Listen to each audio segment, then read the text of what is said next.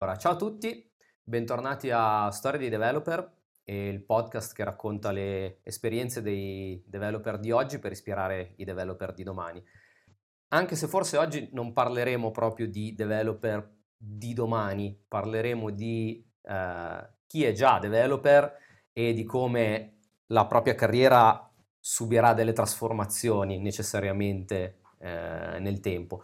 Perché la persona che è, è con noi oggi, eh, Davide, lo ringrazio di, di essere qui, ha già una certa esperienza, ha fatto l'intera scala, ha già percorso l'intera scala dell'evoluzione del developer fino a essere adesso solution architect, eh, o come si vuole definire anche lui, full stack developer. Quindi io intanto lascerei a Davide la parola per presentarsi un attimo e dire che cosa fa, che cosa conosce e, e di cosa si occupa effettivamente oggi.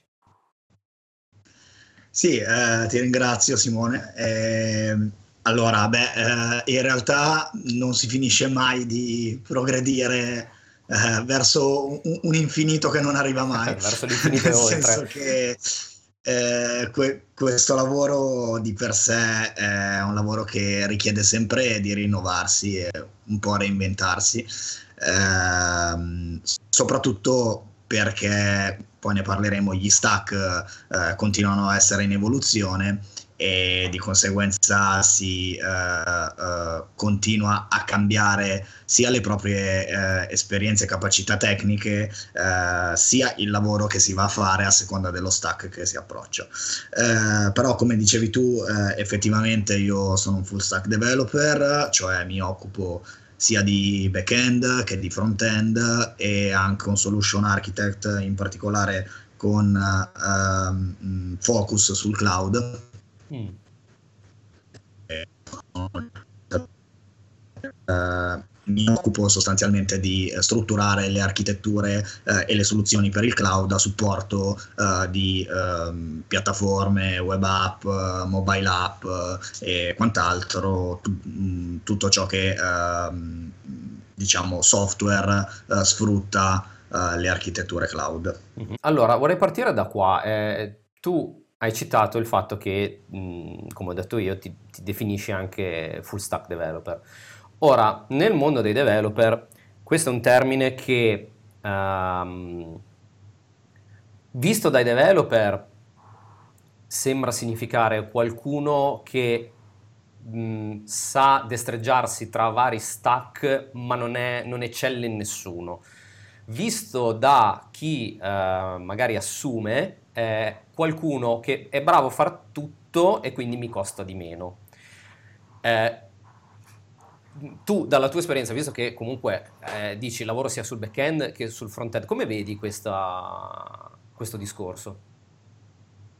Allora, ehm, è una diatriba molto grossa che si è, si è, generata nel mondo dei developer eh, e eh, ha anche un motivo di esistere eh, che è sostanzialmente quello dell'approccio eh, standard che c'è stato nel nostro settore per tanti anni, eh, di cui siamo tutti un po' figli in realtà, che è quello del eh, mi arrangio e cerco di fare tutto da solo a partire dalla uh, definizione, dico cose generale, eh, dalla definizione del database fino alla soluzione front-end. Certo.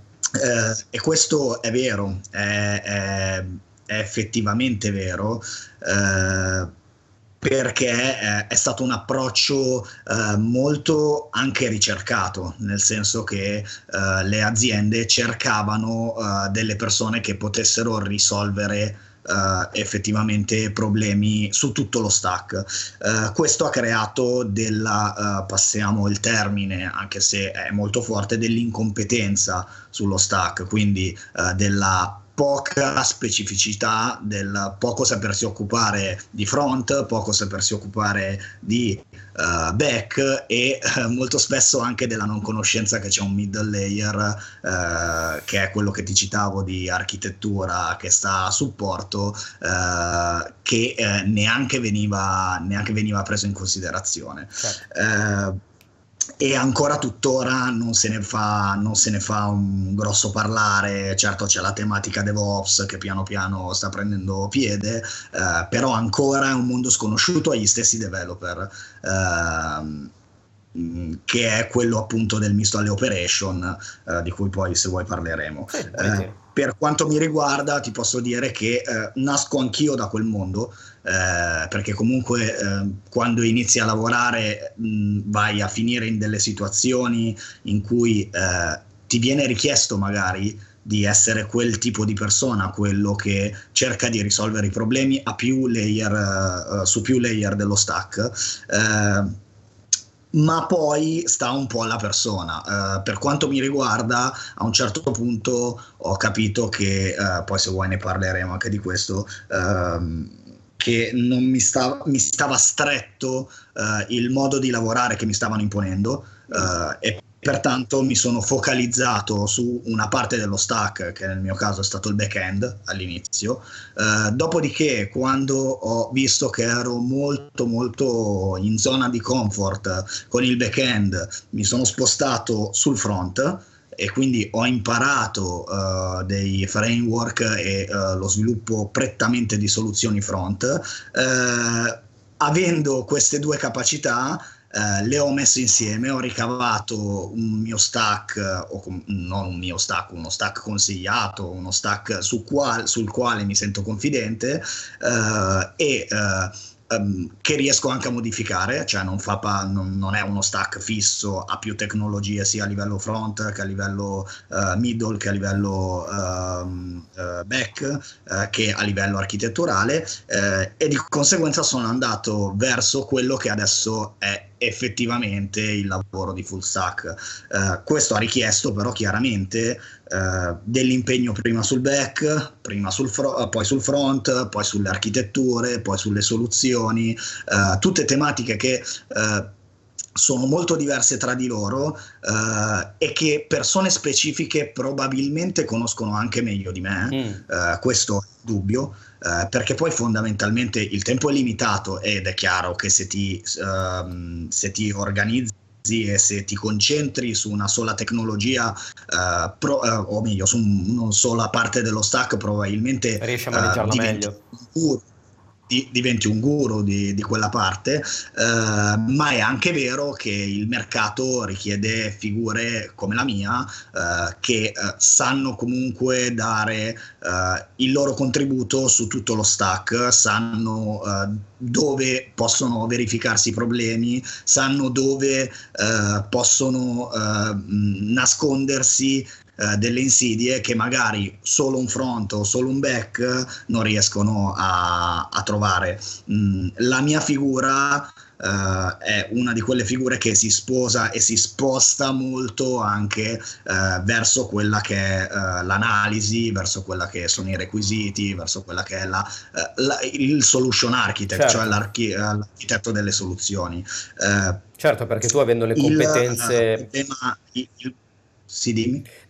scusami, avendo le competenze mh, mm, sia di front-end che di back-end, cioè avendo imparato a, a maneggiare e, entrambi i mondi, effettivamente riesci a fare un'analisi di entrambe le soluzioni, cioè sai benissimo come eh, il front-end deve eh, dialogare il back-end e viceversa, e come il back-end deve comportarsi per fornire i dati eh, al front-end.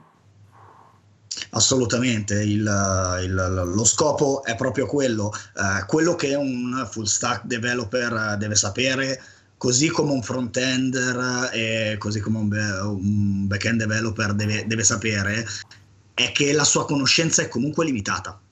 Cioè, mi spiego, Uh, un front-end developer può essere un guru sul front, uh, ma sarà limitato alle conoscenze che ha del front. Un back-end developer sarà un Idem. guru uh, sul back, ma sarà limitato a quelle conoscenze che ha sul back. Un full stack developer uh, sarà molto probabilmente bravo nello stack che conosce, eh, e nell'architettare delle soluzioni su quello stack, ma poi deve cercare di interagire sia con chi fa front che chi, con chi fa back per eh, sfruttare le loro peculiarità e le loro conoscenze su entrambi i lati. Certo, Quindi certo. in realtà è una diatriba che, eh, lasciami passare il termine, ehm, è, è, è abbastanza stupida, non, non, serve a niente perché poi fondamentalmente il nostro lavoro è un lavoro molto collaborativo eh, su progetti di eh, una media importanza, diciamo. Eh,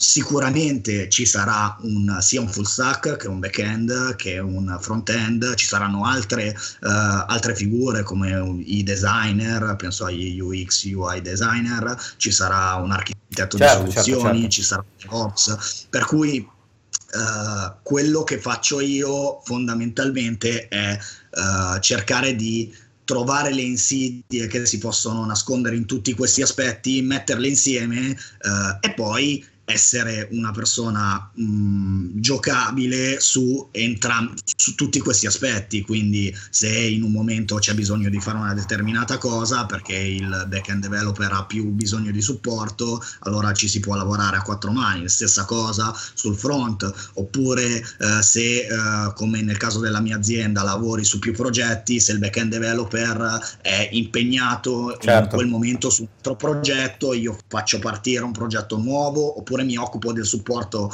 uh, di un progetto già in essere. Sei una figura jolly per, per, le competenze che hai. Fi- eh, sei esattamente una figura trasversale eh, che cerca di innestarsi nel team eh, nel modo di ehm, rendere il tutto uh, più, più, semplice, più semplice da gestire e più semplice da portare avanti. Però hai detto una cosa importante prima, cioè eh, tu ti definisci full stack sul tuo stack, quindi su quello che è esattamente verticale, eh, sono le tue conoscenze verticali, perché eh, insomma quello che invece è criticato maggiormente dai developer per quanto riguarda la definizione di full stack è che poi nelle offerte di lavoro trovi qualsiasi cosa, cioè PHP, JavaScript eh, e via dicendo.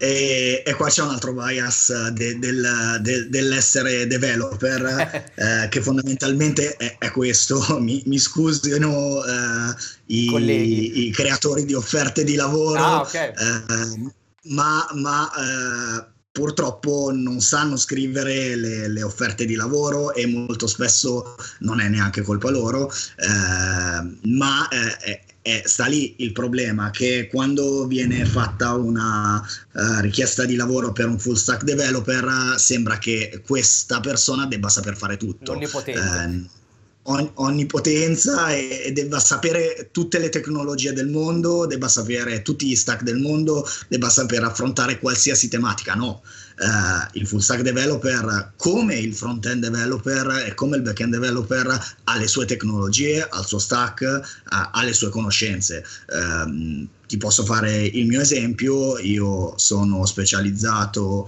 uh, in back su per lo più PHP e framework basati su PHP, eh, oppure Node, Node.js eh, per il serverless eh, fondamentalmente. Eh, sul front eh, sono specializzato in uh, Angular, framework come Angular e React, uh-huh. sulla uh, parte architetturale e sulla parte cloud su AWS. Perfetto. Questo è lo stack che utilizzo.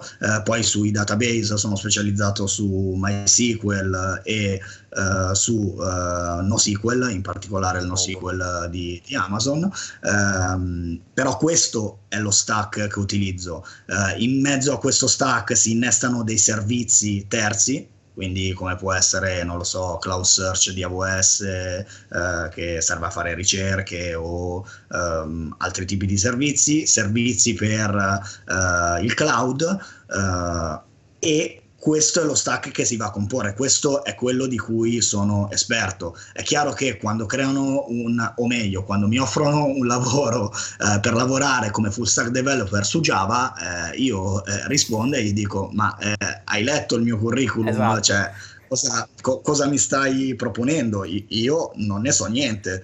Può essere che abbia scritto full stack developer nella mia descrizione, ma è, è chiaro che eh, se mi proponi un lavoro su Java, eh, probabilmente perché nel mio curriculum tra le prime esperienze io ho anche lavorato su Java, ma ormai non lavoro su Java da saranno nove anni e di conseguenza non ne so niente. E tra l'altro quando facevo Java era solo back-end e stavo solo imparando, quindi eh, certo. figurati di co- cosa posso conoscere di Java certo, certo. Eh, e, e, di conseguenza sta lì, sta lì il vero, uh, il vero problema, sta lì uh, anche capisco eh, quando una persona molto specializzata sul front o sul back eh, si, si, mh, mm, si, altera eh, quando vede eh, sostanzialmente che eh, le offerte di lavoro mh, eh, mm, vengono fatte su stack impossibili, su persone che debbano sapere fare tutto, quando essere specializzati in realtà è un vantaggio, è anche una capacità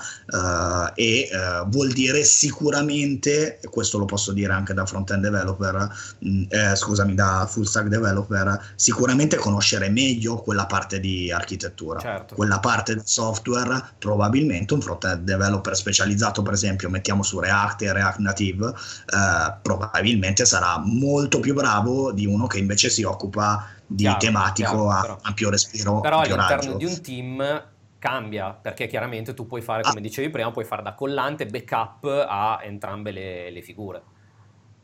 Assolutamente, poi eh, sta lì, sta lì la, la differenza, eh, sta anche nella metodologia in cui lavori. Eh, se sei un freelance, ad esempio, eh, è molto bello che tu ti riesca a specializzare su una determinata parte dello stack, perché probabilmente ti puoi inserire in diversi team eh, da freelance. Eh, se lavori come me per un'azienda, probabilmente sarà uh, molto più valorizzata la tua uh, capacità di uh, poter essere, essere utilizzato poliedrico, esatto. In, Esatto, ma questo non vuol dire che le aziende non ricerchino uh, profili solo front o solo back, perché poi servono anche quelli, servono certo. quelli che nel momento in cui il problema è talmente grosso sul back che il front-end developer, uh, eh, scusami, che il full stack developer uh, non ha quelle competenze specifiche, riescono a rispondere Chiaro. invece a quel problema specifico. Certo, ma ehm... anche lì, per per esempio i nostri backend developer anche lì sono specializzati su PHP perché poi Chiaro. comunque non è che uh, essere un backend developer non vuol dire saper fare tutto, uh, non vuol dire sapere tutte le tecnologie, non vuol dire sapere tutti i paradigmi, uh, vuol dire semplicemente essere capace di lavorare su quella parte di architettura ed essere più specializzati in quella parte lì, così come il front, così come l'UX designer, così come il DevOps e tutte le altre figure che fanno parte di un team all'interno di un progetto. Chiaro. Ma eh, mh, come impatta questo sulla tua formazione? Perché chiaramente dovendo gestire, eh, adesso tu sei arrivato, diciamo, in questo momento alla cima della piramide, que- questo come impatta sulla tua formazione? Perché chiaramente tu devi in qualche modo essere aggiornato su tutto.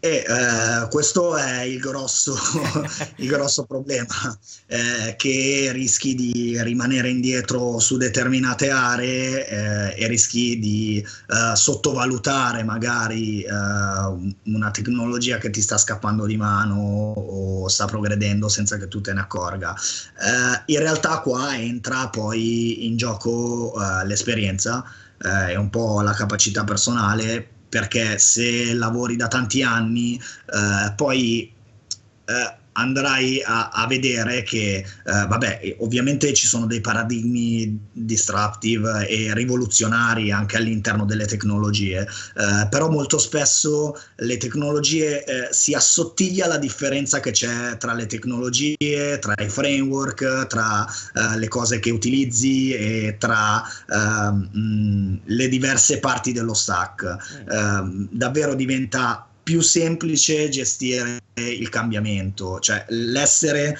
uh, uno sviluppatore capace, e qua mi, mi, rivolgo a qualsiasi parte dello stack uh, tu affronti, è proprio la capacità di rispondere al, al cambiamento delle tecnologie, al cambiamento dello stack.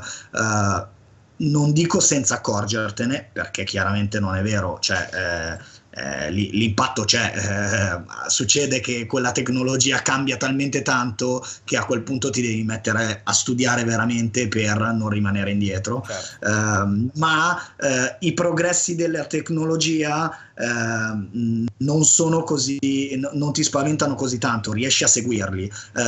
E nel, nel, caso di un full stack, uh, se hai abbastanza esperienza, e questa è la cosa più difficile del full stack developer probabilmente, uh, riesci a seguirle sia in un lato che in un altro. Uh, per esempio, io è da un anno e mezzo circa che utilizzo Symfony mm. e... Mh, mm, mano a mano Symfony sta proseguendo, sta, sta cambiando eh, e riesco a seguire i suoi sviluppi nonostante eh, non faccia solo quello. Eh, Node sta cambiando molto, eh, sta evolvendo e ci sono sempre nuove versioni eh, e anche lì magari non sono aggiornato all'ultima cosa che si può fare, eh, ma sicuramente eh, riesco ad andare a vedere ehm, nell'evoluzione che ha avuto i vantaggi di utilizzare alcuni nuovi eh, paradigmi che sono stati introdotti. Secondo me eh, Angular, Angular qualche grattacapo invece te l'ha dato.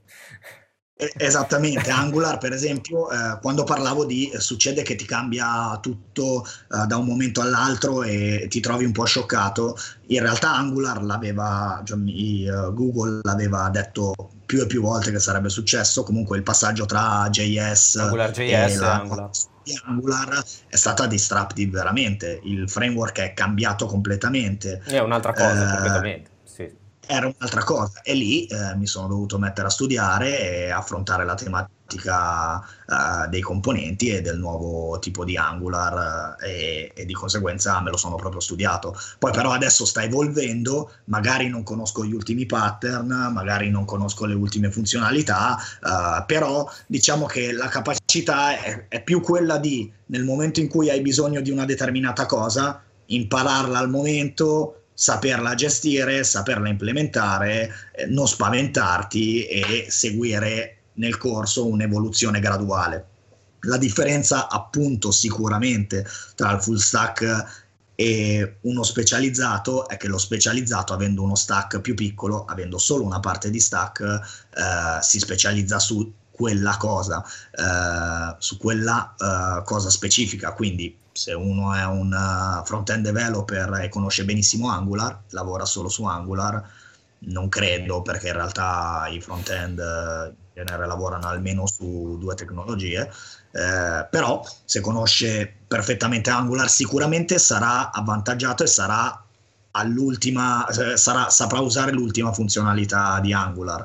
Questo non vuol dire che nel momento in cui mi serve o nel momento in cui non so come affrontare una cosa, non posso impararla in quel momento e metterla in atto. Ma... Perché comunque poi fondamentalmente l'esperienza va a colmare quella che è uh, la mancanza di, uh, la mancanza di um, conoscenza mm, contingente mm. al momento.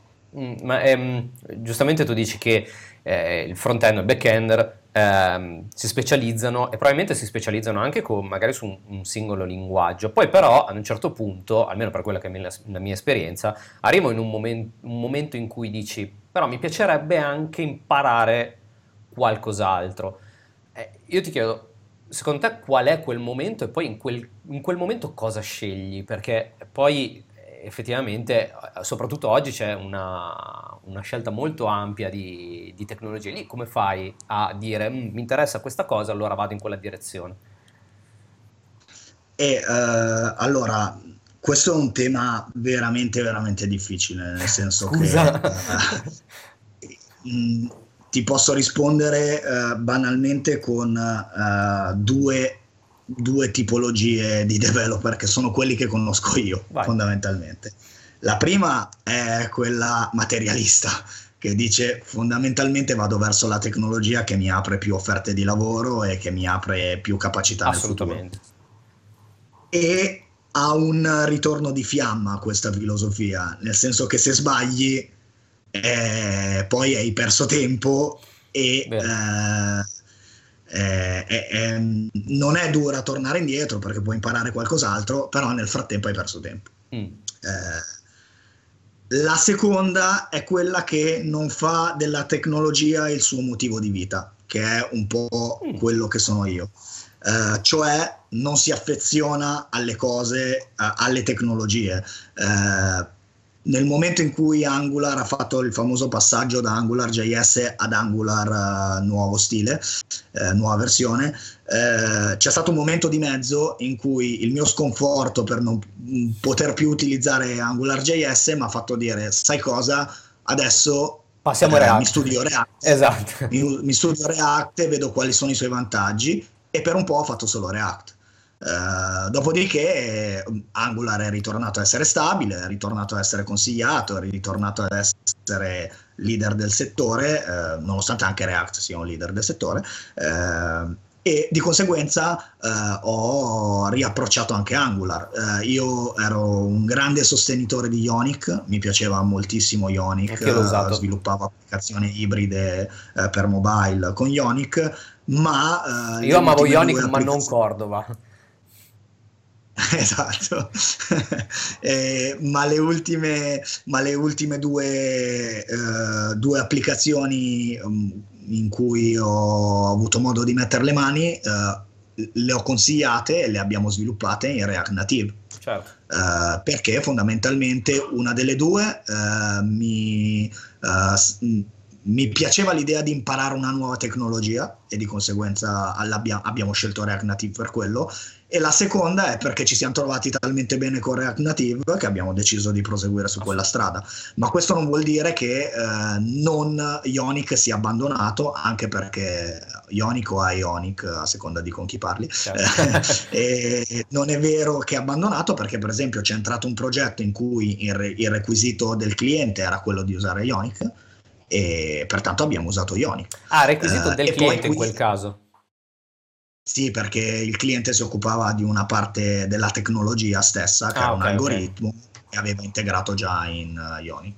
E uh, stavo dicendo, e uh, questo per esempio è una dimostrazione di quello che ti dicevo prima, nel senso che la differenza tra le tecnologie si assottiglia, perché poi se vai a vedere le differenze eh, tra il come imposti il codice in Ionic e il come imposti il codice in React Native eh, nelle ultime versioni fondamentalmente non sono poi così grandi, magari le cose hanno nomi diversi, magari le cose eh, vanno scritte in sì, modo in posti sì. diversi, ma fondamentalmente i pattern sono gli stessi. Sì, quello che io dico è che eh, una volta che riesci a maneggiare la logica in generale di programmazione, non c'è più un linguaggio che abbia segreti, tra virgolette. Poi alla fine, soprattutto per il front-end, è sempre JavaScript, non è che stiamo parlando di, di chissà cosa. Effettivamente cambia magari il modo di scrivere, eh, però non è che... Ma in realtà eh, se non ti sposti eh, di eh, linguaggio e mh, mm, eh, di tecnologia così pesantemente, le differenze davvero mh, mm, ti sembrano ti sembrano minime poi saltando da un framework all'altro e da una tecnologia all'altra. Certo, se eh, parliamo di per un back-end uh, developer di saltare da PHP a, a, Java, come dicevo prima, le cose si fanno più complicate, ma come per un front-end developer uh, se passiamo da uh, JavaScript già a TypeScript, anche se poi anche lì ci si può arrivare, però è chiaro, eh, lo studio di TypeScript, la tipizzazione richiede dei concetti, richiede dello studio, richiede eh, de- delle capacità ulteriori. Eh, o, o, per esempio, non lo so, adesso eh, sta andando molto alla ribalta Flutter ah, per le applicazioni eh, io mh, mh, mi ci sto avvicinando adesso, uh, quindi non sono un grande esperto, uh, però appunto anche lì che, mh, c'è un cambio di paradigma, c'è bisogno di studiare, c'è bisogno di uh, imparare qualcosa di nuovo. È anche il bello del lavoro del developer. È chiaro, questo non è, mate- non è matematico, non è eh, sono un front-end developer eh, che sviluppa in Angular e React, domani faccio applicazioni in Flutter. No, no, no, no certo. Eh, Però quando è che mh, cerchi di sperimentare, mi spiego meglio. Uh, adesso per esempio stai parlando di, eh, di Flutter, ma eh, mh, se tu volessi implementarla su un progetto, aspetti il progetto giusto e dici, ma sì, proviamo a farlo oppure cerchi di testarlo in qualche altro modo e quando vi sentite poi confidenti a livello azienda, non parlo esclusivamente di te, allora dite ok, questo possiamo farlo con questa nuova tecnologia? Allora, sicuramente avviene in, uh, in, uh, in, step, è una cosa che avviene a fase, cioè uh, intanto uh, questo lavoro presuppone la formazione continua e presuppone anche la passione per il lavoro. Quindi quando esce una nuova tecnologia presuppone che uh, tu sia appassionato di quello che fai e, e di conseguenza quantomeno vai a masticare quella cosa, anche solo vederla, anche solo imparare Yellow Word e, e, e capire come, come, girano le cose. Eh, e quindi c'è una prima fra- fase che è semplicemente la conoscenza, cioè esiste anche quella cosa lì. Poi c'è una seconda fase che eh, avviene o a livello aziendale o a livello personale, che è c'è questa cosa qui, mi sembra interessante, mi sembra che mi possa servire nel caso aziendale posso ritagliarmi delle ore per studiarla, se hai un'azienda che ti supporta nella formazione. Nel caso personale è decido di ritagliarmi del tempo per studiarla. E, ed è un primo passo di studio, cioè non è uno studio eh, omnicomprensivo, mm. eh, perché è comunque uno studio da autodidatta. Eh, che comunque se sei abbastanza esperto e anche bravo eh, o quella tecnologia è particolarmente vicina alle tue capacità, eh, molto probabilmente ti porterà già a un buon livello. Eh, e poi c'è un, un, il passaggio finale che è ok, adesso questa tecnologia la conosco, la conosco bene, abbastanza bene, diciamo. Magari non sono un guru, magari non sono eh, il migliore a utilizzarla, però so identificarne pregi e difetti. Mm entra un progetto, questo progetto potrebbe beneficiare di questa cosa, ne parlo con le persone interessate nel progetto, quindi con il solution architect, con l'analista di che specifiche. Che sei tu, quindi ti parli da solo. dipende, da, dipende, da, chi sei, chiaramente, eh, ma eh, nel mio caso, per esempio, l'analista delle specifiche, ho eh, eh chi si occupa del cliente, ho il product owner, mm. quindi cioè, sì, si può parlare con altre figure, eh, si pensa al vantaggio che può avere questa tecnologia e ci si prova. Il rischio c'è, il rischio eh, um, ovviamente c'è Va calcolato. iniziare, iniziare, con qualcosa che poi eh, non è la tecnologia giusta. Mm. Uh, ti posso dire che uh, nella mia esperienza personale ecco, magari c'è quel progetto che eh, dopo un paio d'anni dici avrei iniziato con quell'altra tecnologia, ma rinnegare completamente la scelta di una tecnologia non mi è mai successo. Mm.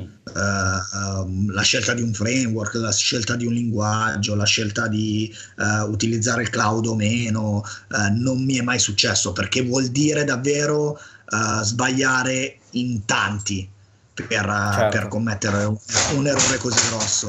Poi è chiaro, eh, dipende dal progetto che affronti. Io ti parlo della mia realtà dove supportiamo le start-up e organi- abbiamo architetture cloud, abbiamo diverse figure per fare questa cosa. Eh, se sei un freelance che fa eh, siti web da solo, ehm, intanto la complessità del progetto è minore e quindi il rischio sarà minore eh, però eh, anche la capacità di cambiare tecnologia è maggiore e di conseguenza è più semplice eh, mascherare un errore. Gli errori si fanno, eh, è, sta, sta, sta nel, è, nel, gioco, è nel gioco riuscire a mitigare il rischio del fare l'errore.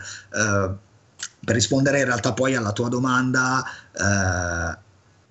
è la passione e eh, la volontà di non rimanere fermo sulle competenze che si hanno in quel determinato momento che ti deve spingere a eh, esce una nuova tecnologia la vado a studiare oppure viene migliorata una cosa che sapevo fare la vado a verificare oppure modifico il modo in cui sto facendo una cosa perché fino ad oggi era un modo proficuo eh, domani non lo sarà più Certo. Uh, il cloud non esiste da tantissimo, uh, nessuno uh, mi, mi, ha obbligato a andare in quella direzione. Ne ho visto l'opportunità sia a livello lavorativo che a livello di conoscenza che a livello di passione personale, perché è una cosa che mi appassiona, è una cosa che mi piace fare e di conseguenza ho virato verso quelle tematiche lì.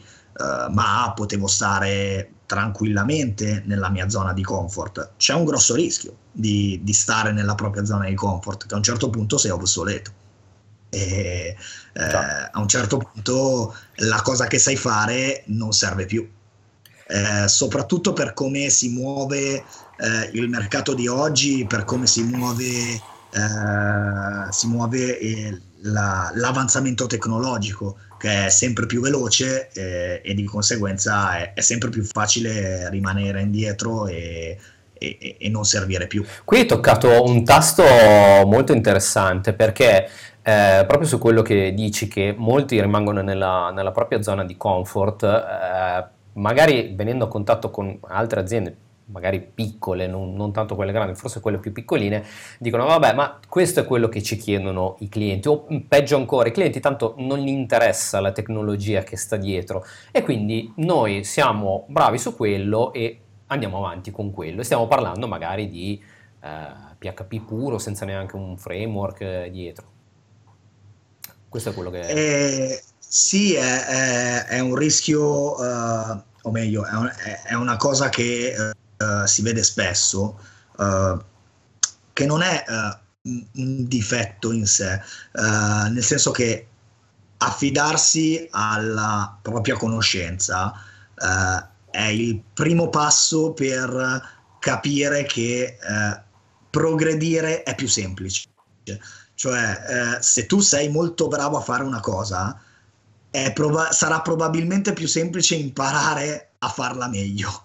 Eh, rispetto Bello. a eh, chi non è bravo già a fare quella cosa lì. Eh, se sviluppi in PHP puro, liscio, diciamo, come hai detto tu, eh, se sei molto bravo è, è quasi automatico che un framework ti eh, semplifichi la vita. Certo. Ed è quasi automatico che le novità di PHP per te non saranno ostiche.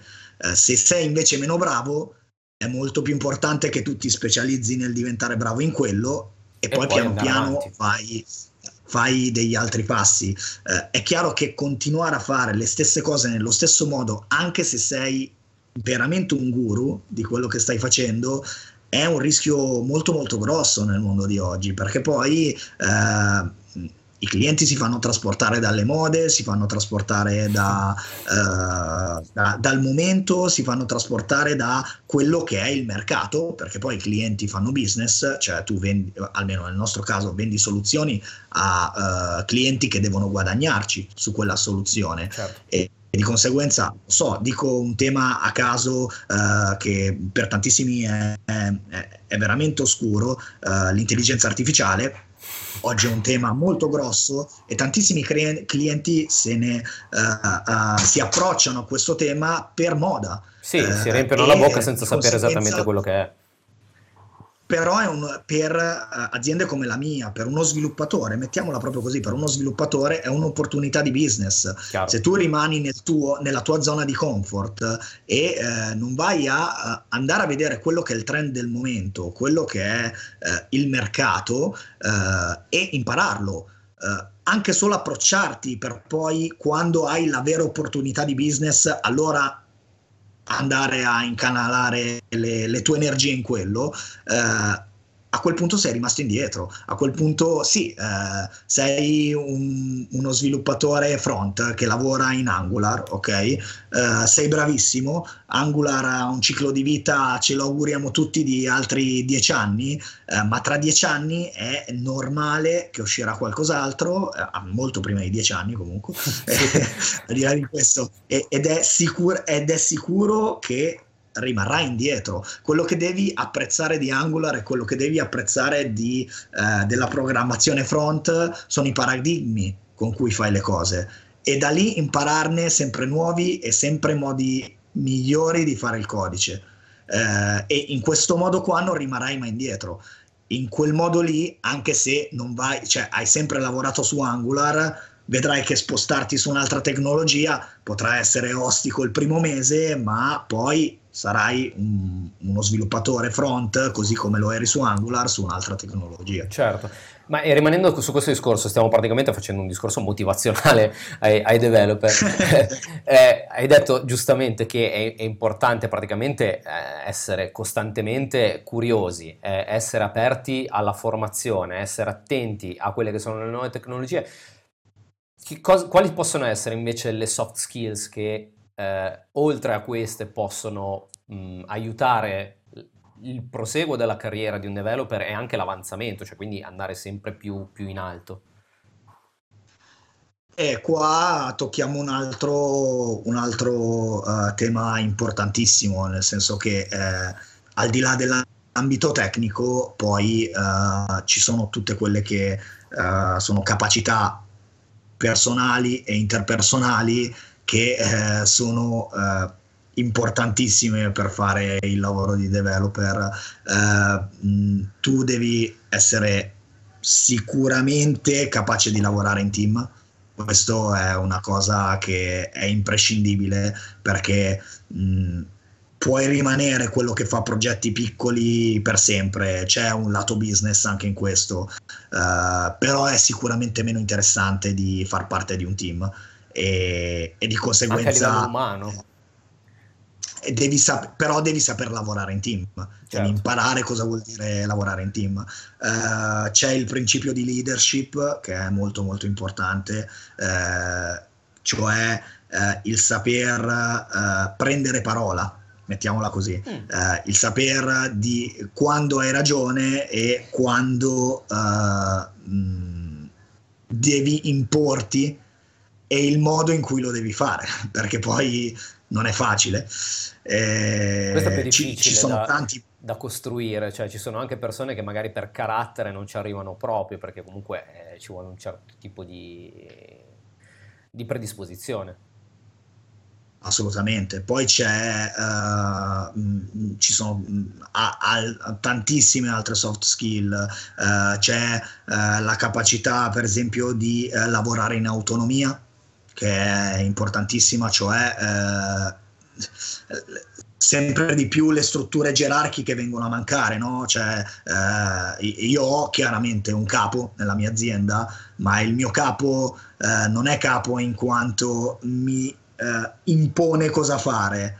Eh, è, è anche lui parte del mio team, fondamentalmente, e arriviamo insieme a delineare eh, quello che eh, bisogna fare in quella settimana di lavoro. Eh, è, è, abbastanza eh, orizzontale la, la, la, gerarchia, non c'è più una gerarchia ehm, verticale, anzi Uh, man mano che si va mh, mh, verso framework di organizzazione come quelli agili, mm. Sempre di più le soft skill sono importanti per riuscire appunto a uh, saper dire la propria, uh, saper lavorare in autonomia, uh, saper supportare qualcun altro quando è in difficoltà, saper accorgersi della difficoltà di qualcun altro o, de- o ammettere una propria difficoltà, ehm, cioè sono tutte lavorare in team, sono tutti aspetti che sono estremamente importanti e che sicuramente Uh, vanno di pari passo con quello che è l'avanzamento tecnologico. Un consiglio che mi sento da, di dare a tutti gli sviluppatori, eh, che siano freelance o che siano eh, dipendenti, è quello di trovare un'azienda che ti dia spazio nel fare queste cose. Eh, cioè, eh, purtroppo nel nostro, nel nostro, mondo il body rental è, è molto diffuso eh, troppo diffusi. Questo è un tasto che meriterebbe eh, un podcast a parte. E, e quel, tipo di, quel, tipo di, situazione, eh, davvero lo dico col cuore in mano a tutti i developer, che è, è difficile rendersene conto, ma se ve ne rendete conto, cambiate c'è un valore nel cambiare, c'è un valore nel decidere di uh, non stare a mi dicono di scaldare una sedia e di fare un lavoro che non ha nessuna utilità eh, e che non mi porta da nessuna parte. C'è un valore a eh, magari guadagnare meno, ma eh, sapere dove ti sta portando il, la tua carriera, sapere che puoi dire la tua, sapere che eh, se hai un problema puoi tirare sulla mano e eh, sei supportato, eh, sapere che eh, non sei abbandonato a te stesso e che fai parte di un team e che ti autodetermini eh, le cose che fai, non dico che le scegli tu perché non viviamo in un mondo ideale, ma puoi decidere tu il momento in cui farle, il momento migliore eh, in cui farle. Non sto parlando di fantascienza, cioè sono mh, tutte cose che esistono e che dovremmo mettere in cima alle esigenze di, di, di chiunque lavora all'interno di un team uh, digitale, in modo che uh, dall'altra parte no, non si possa più fare quel tipo di richiesta, dall'altra parte non esista più un tipo di lavorare uh, conforme a quello che purtroppo è, è, così diffuso, cioè questo è il tuo task, fallo, hai un giorno e mezzo di tempo, eh, me lo devi portare esattamente in quel giorno e mezzo, non ci devono essere bug, se ci sono bug ti tiro un culo enorme, eh, timbra il cartellino a quest'ora, esci a quest'ora, eh, stai qui, ti devo controllare, ti passo dietro la scrivania e guardo la riga di codice che stai scrivendo queste cose qua non devono esistere. Non sei visto più come una, una persona, secondo me, quando eh, succedono queste cose, cioè sei a, alla stregua di, di, un manovale proprio.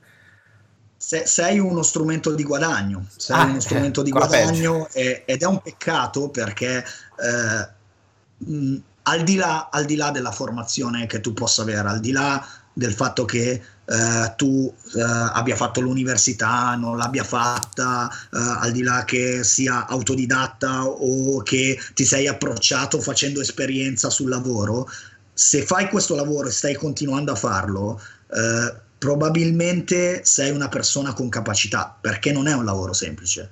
Non è un lavoro semplice a, ne- a, nessun, a nessun livello le cose diventano sempre più semplici, ma comunque non è semplice come lavoro e di conseguenza sei un talento sprecato. Se tu accetti determinate condizioni, sei davvero un talento sprecato. Eh, che questo non vuol dire che ogni volta che faccio questo discorso con anche amici eh, che hanno scelto eh, giustamente, chiaramente mh, mm, hanno preso la loro decisione di andare all'estero, mm-hmm. questo non vuol dire che eh, l'unico modo per autodeterminarsi e per fare queste cose qui è andare all'estero. Lo posso testimoniare, io lo faccio in Italia, cioè non, non, soprattutto nel digitale, soprattutto nel digitale e, e, posso testimoniare che non è neanche una questione di essere freelance o essere, uh, o essere dipendente, è proprio un accettare determinati tipi di condizioni o meno. Ci sono le aziende che lavorano bene e che lavorano dandoti il tuo spazio, dandoti lo spazio per la formazione, dandoti lo spazio per autodeterminarti e per crescere e fare business sulla tua crescita, perché poi fondamentalmente l'azienda è interessata a quella, certo. a guadagnare, ma se riesci a fare business su di te eh, è sarà sempre suo interesse aiutarti a fare in modo che la tua carriera progredisca. Eh, pertanto non è impossibile, sono meno, è vero, sono meno perché questo è un...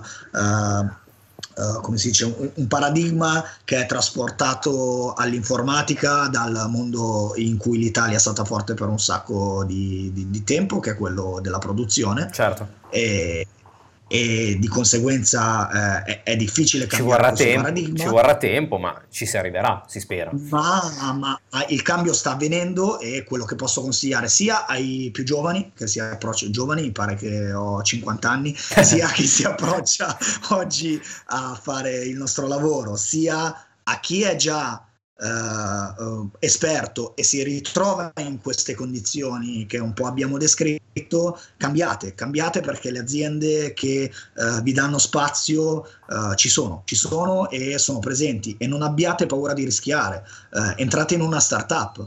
Entrate in una startup, avrete questo modo di lavorare, non, non, abbiate paura di la startup fallisce, cosa succede?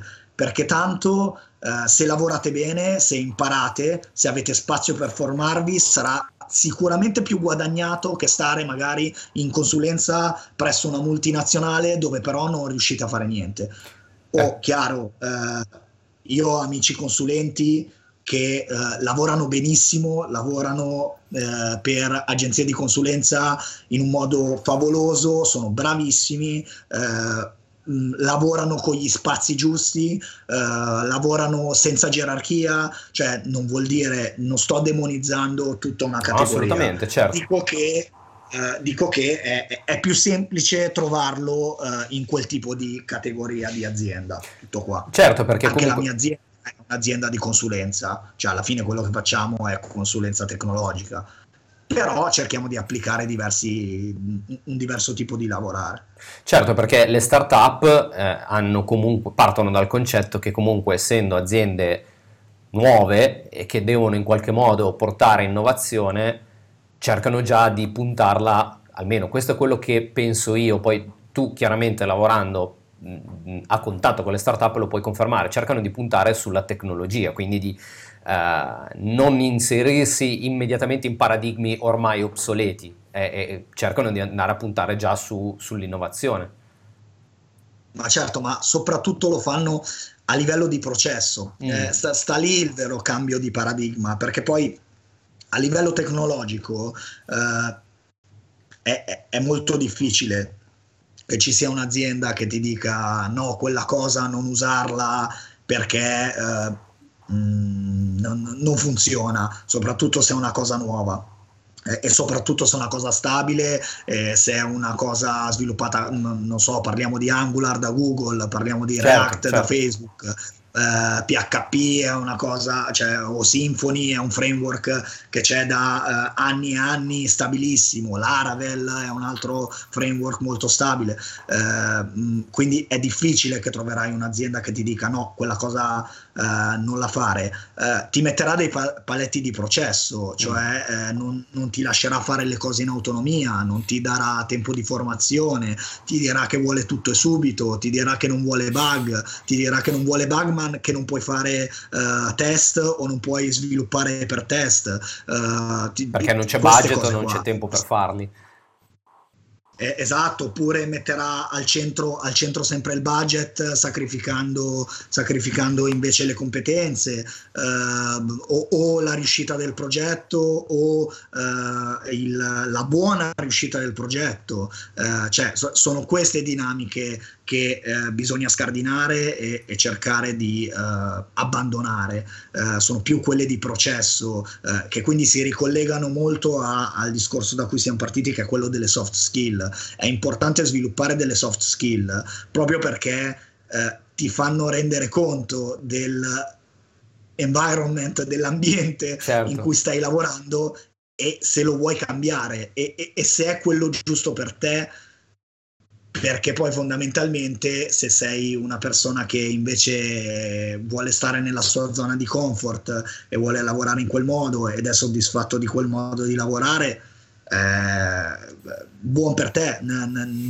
n- se- nessuno sta dicendo che eh, il modo che abbiamo, credo io e te, di, di, di vedere le cose sia quello giusto. Eh, sicuramente è quello che ci sentiamo di consigliare per eh, essere felici in quello che si fa. Cioè, io sono felice di, di come lavoro e, e, sono soddisfatto del, del lavoro che faccio.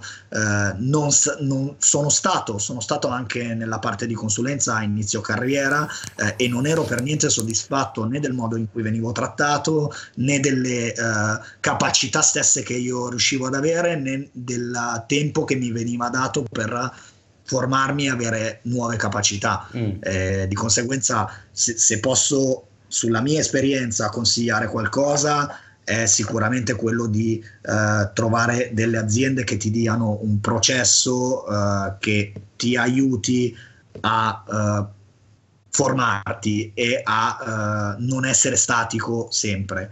Uh, però poi io, ognuno è libero di fare quello che vuole. assolutamente, assolutamente.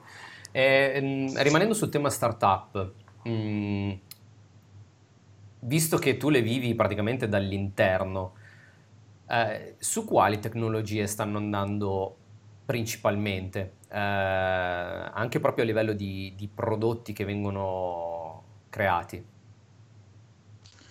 Allora, eh, per quanto riguarda, uh, facciamo così, partiamo dallo, dallo stack, diciamo, mm. uh, dal, dalla tipologia di prodotto che viene creato, cioè dalle tecnologie che vengono usate per uh, un determinato prodotto.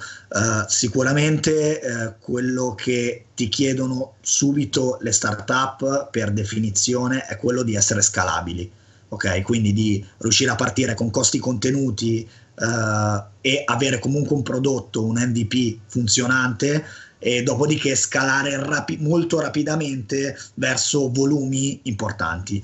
Questa cosa qua la puoi fare praticamente, non è vero, non si può fare solo con quello, ma il cloud ti aiuta tantissimo in questa cosa certo. perché uh, viene tipicamente fatturato a volumi e di conseguenza eh, a volumi e capacità di quello che utilizzi e di conseguenza volumi ridotti vogliono dire spesa ridotta, eh, volumi più alti, spesa magari più alta, ma quando hai già una, una buona, un buon lato business che può supportarli. Uh-huh. Uh, in secondo luogo, eh, il cloud ti permette di uh, sfruttare tantissime tecnologie che non devi reinventare non devi rifare da zero, eh, sono delle specie di building blocks che metti insieme, eh, sono servizi fondamentalmente, metti insieme e fai parte dell'architettura senza doverla sviluppare da, da solo.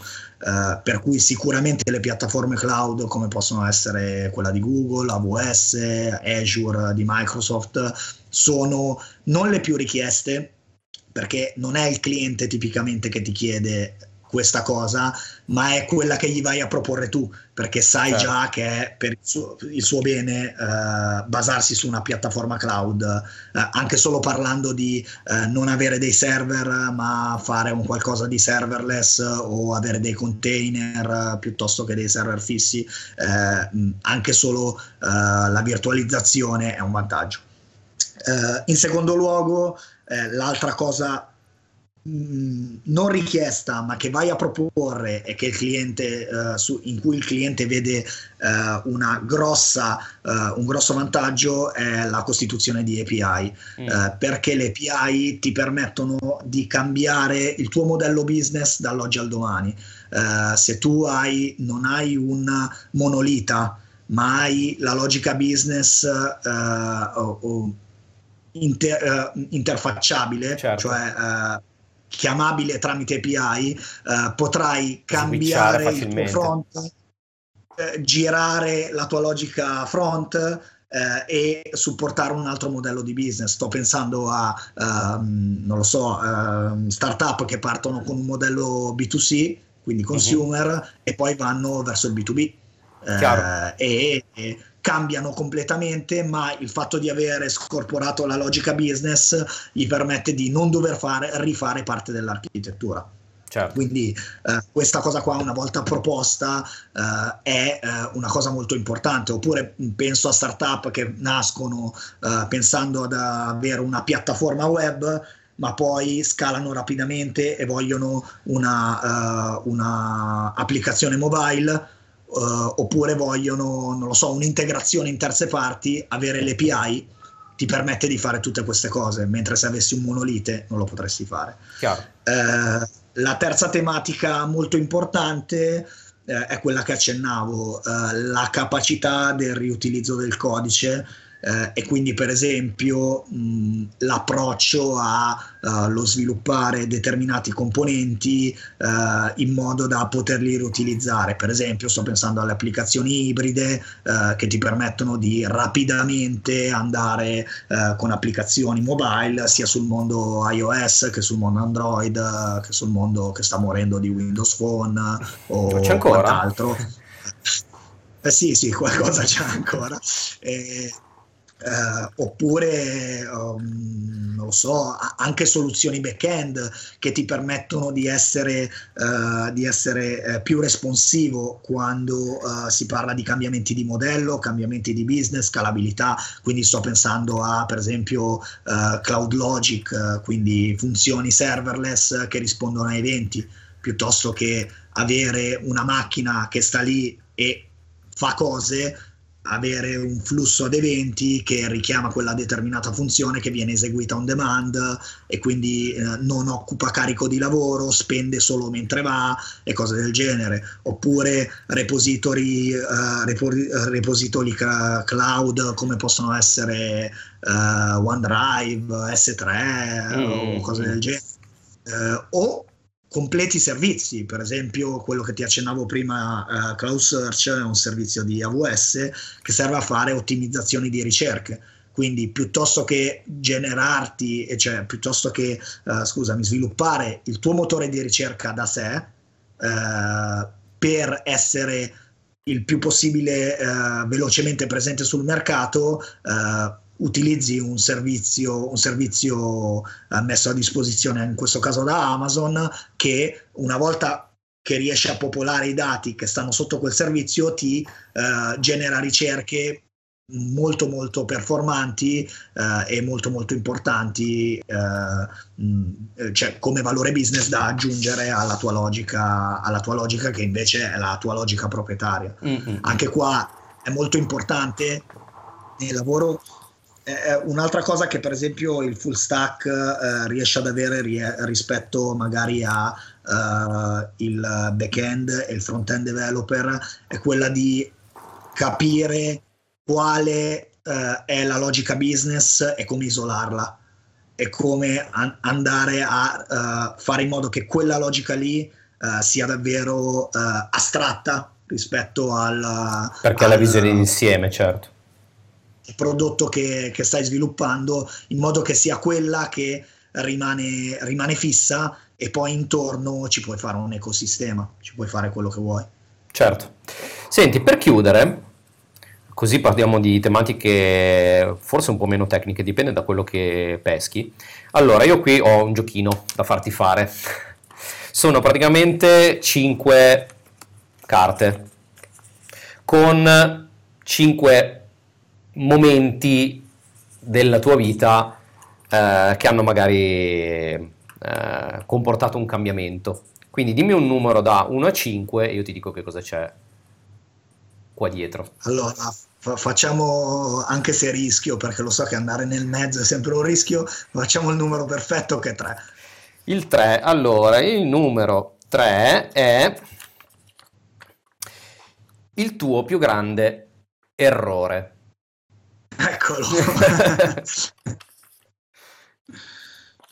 allora, eh, eh, ti dico subito che non è facile, ma non perché eh, non è facile trovarne, eh, è perché fondamentalmente eh, ci convivo giornalmente con i grossi errori, eh, nel senso che prendere delle decisioni vuol dire quasi sempre eh, po- poter andare incontro a, a degli errori eh, e, e, poter sbagliare. Maggiori sono le responsabilità, maggiori sono le decisioni che prendi. Questo è Spider-Man. Eh, esatto, e, più, e, e, più, sarà possibile uh, fare un errore. È chiaro che l'esperienza ti aiuta, eh, e di conseguenza mitighi, mitighi, il rischio e sai anche come mitigarlo, sai anche come fare in modo che quell'errore sia eh, il più possibile gestibile. Eh, però succede, succede che eh, prendi decisioni sbagliate. C'è un momento eh, nella tua storia in cui hai, hai veramente fatto una cappellata enorme e, e ancora oggi dici mm, quasi te ne vergogni, ecco. Uh, sì, sì, eh, ce ne sono anche diversi direi, ma secondo me eh, quello, quello, più grosso, quello che prenderei come esempio, in realtà è una è stata una scelta di investimento, che è quello cui, di cui parlavamo uh, un, po', un, po', in questo, in, in questo podcast che abbiamo fatto. Uh, investimento su una tecnologia. Io ti dicevo che uh, sono nato come sviluppatore Java. Uh-huh. e non perché Java sia una tecnologia che reputo mh, non, non, una buona tecnologia per fare le cose, ma mi è stato inculcato che fosse la tecnologia giusta in ogni, in ogni caso, eh, dalla formazione universitaria fondamentalmente, mm. eh, e l'ho preso quasi per vero, e l'ho preso quasi per uh, un dogma. Uh, e mi sono concentrato per un paio d'anni su quella cosa lì, non rendendomi conto che in realtà non era la cosa che faceva per me, mm. cioè stava, stava lì eh, il grosso errore. Il grosso errore è stato che eh, non, non, era quello che volevo io, non era eh, il tipo di programmazione che eh, mi, mi, rendeva eh, capace, che mi rendeva eh, soddisfatto di quello che stavo facendo, che mi rendeva, mm, come si dice, più... Um, Felice.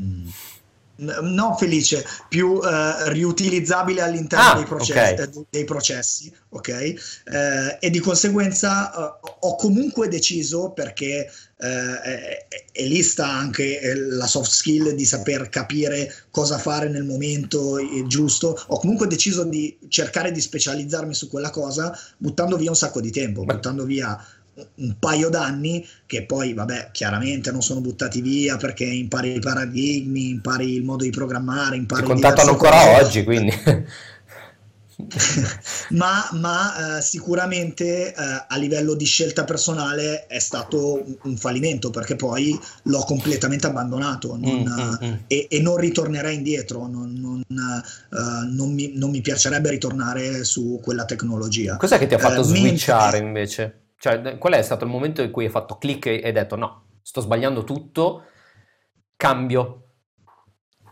E nel momento in cui mi sono reso conto appunto che non ero più felice di, di, di quello che stavo facendo eh, e allora di conseguenza ho, ho, deciso proprio di cambiare tecnologia eh, perché mi sono detto eh, vabbè ma capiamo se mh, eh, facevo il back-end eh, capiamo se fare back-end che non mi piace eh, per cui prova a cambiare tecnologia nel backend e quindi mi sono approcciato a PHP e capiamo se è, è, è la tecnologia o è fare il backend che non mi piace e poi ho scoperto che era la tecnologia mm. perché fondamentalmente poi fare il backend non mi dispiace certo. eh, poi una volta che sono diventato bravo nel backend mi sono detto ma perché? Perché non provare anche a fare un po' di front e da lì mi si è aperto un mondo, mi piaceva anche il front e ho continuato a fare front per anni.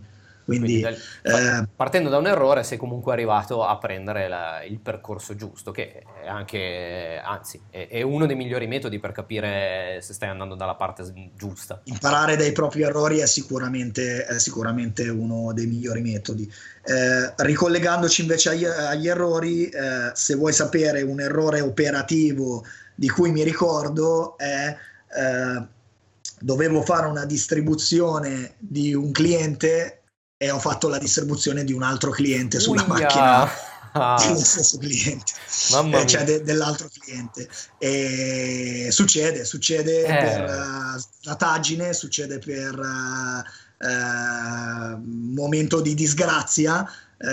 Fortunatamente avevo uh, una catena di collaboratori molto molto bravi che si sono accorti della problematica, eh, in, in, quel caso, in, quel caso, gestivamo tutto in uh, CDCI, quindi avevamo sotto il, un version control, si sono accorti della problematica Santo e hanno subito cazziato, cazziato in una maniera gigante, eh, però poi abbiamo risolto il problema in breve. E questo me lo ricordo perché non è stata una bella giornata. Eh. Vabbè, dai, peccati di gioventù ma succede, succede, sì. può, può, può, capitare, sta anche appunto alla persona che ha più esperienza in quel momento eh, capire come saperti gestire, come farti capire nel modo giusto l'errore, che non vuol dire che non ti, non ti debba sgridare o non ti debba far capire la gravità della cosa, ma debba saper gestire anche uh, le, le motivazioni che ti hanno portato a quell'errore. Uh, che sia piccolo o che sia grande come questo uh, e soprattutto questo qua è un errore grosso perché comunque è un errore grave uh, sapere che no, fare un errore grave non vuol dire non essere bravi né non essere capaci di imparare da quell'errore e migliorare per diventare più bravi e non farlo più. Vuol dire proprio saper poter accettare la mancanza di competenza o la mancanza di attenzione dell'aver fatto quella cosa eh, e di conseguenza eh, poi virare eh, verso un tipo di comportamento, un tipo di esatto. Eh, competenza maggiore che ti evita di fare quella cosa lì di porre, porre dei rimedi, esatto. Senti, direi che è stata una bellissima e anche lunghissima chiacchierata, però abbiamo dato veramente un sacco di, di belle nozioni, quindi io ti ringrazio tanto. E non so se hai ancora qualcosa da aggiungere, altrimenti ci salutiamo. Beh, sicuramente che eh, ringrazio anche te per avermi dato la possibilità di parlare di, di me, della mia azienda, del modo in cui consiglio agli altri sviluppatori di vivere un po' la propria vita, perché poi fondamentalmente è di quello che abbiamo parlato, eh, perché comunque poi eh, questa è un'altra cosa che mi piacerebbe dire un po' a chi fa il nostro lavoro, usciamo dal nostro guscio e, e, e parliamo un po' di più, facciamo più community, eh, lavoriamo insieme. Eh, esatto, networking, perché così, così, si lavora meglio, così si eh, migliora tutti quanti. Eh, se, se, cerchiamo di dare eh, esempi che riteniamo giusti, eh, ci apriamo anche alla, alla, possibilità di capire se quello che in realtà stiamo proponendo non è, non è corretto e possiamo migliorarlo, oppure apriamo la possibilità a qualcuno di rendersi conto che quello che sta facendo non è quello che vorrebbe fare e quindi può cambiare direzione. Perché se diamo sempre come presupposto che dall'alto ci debba venire eh, indicata la strada, eh, poi fondamentalmente non cambiamo mai, non cambiamo mai e, e non progrediamo mai. Cioè, se, se la, la, comunità open ci ha, ci ha, insegnato qualcosa è che nel lavorare insieme si migliora tutti quanti. Certo, nella condivisione c'è comunque la crescita alla fine. È un valore aggiunto di sé. Esatto. Da per, di per sé. esatto. Beh, anche il fatto che siamo qui io e te a parlare di queste cose e che qualcuno le ascolterà e le guarderà è anche proprio per, per questo. Va bene. Esatto. Dai, io ti ringrazio. Ti ringrazio anch'io per la, la chiacchierata e ci risentiamo presto. Sì, assolutamente. Ciao Davide. Ciao, grazie. ciao. ciao.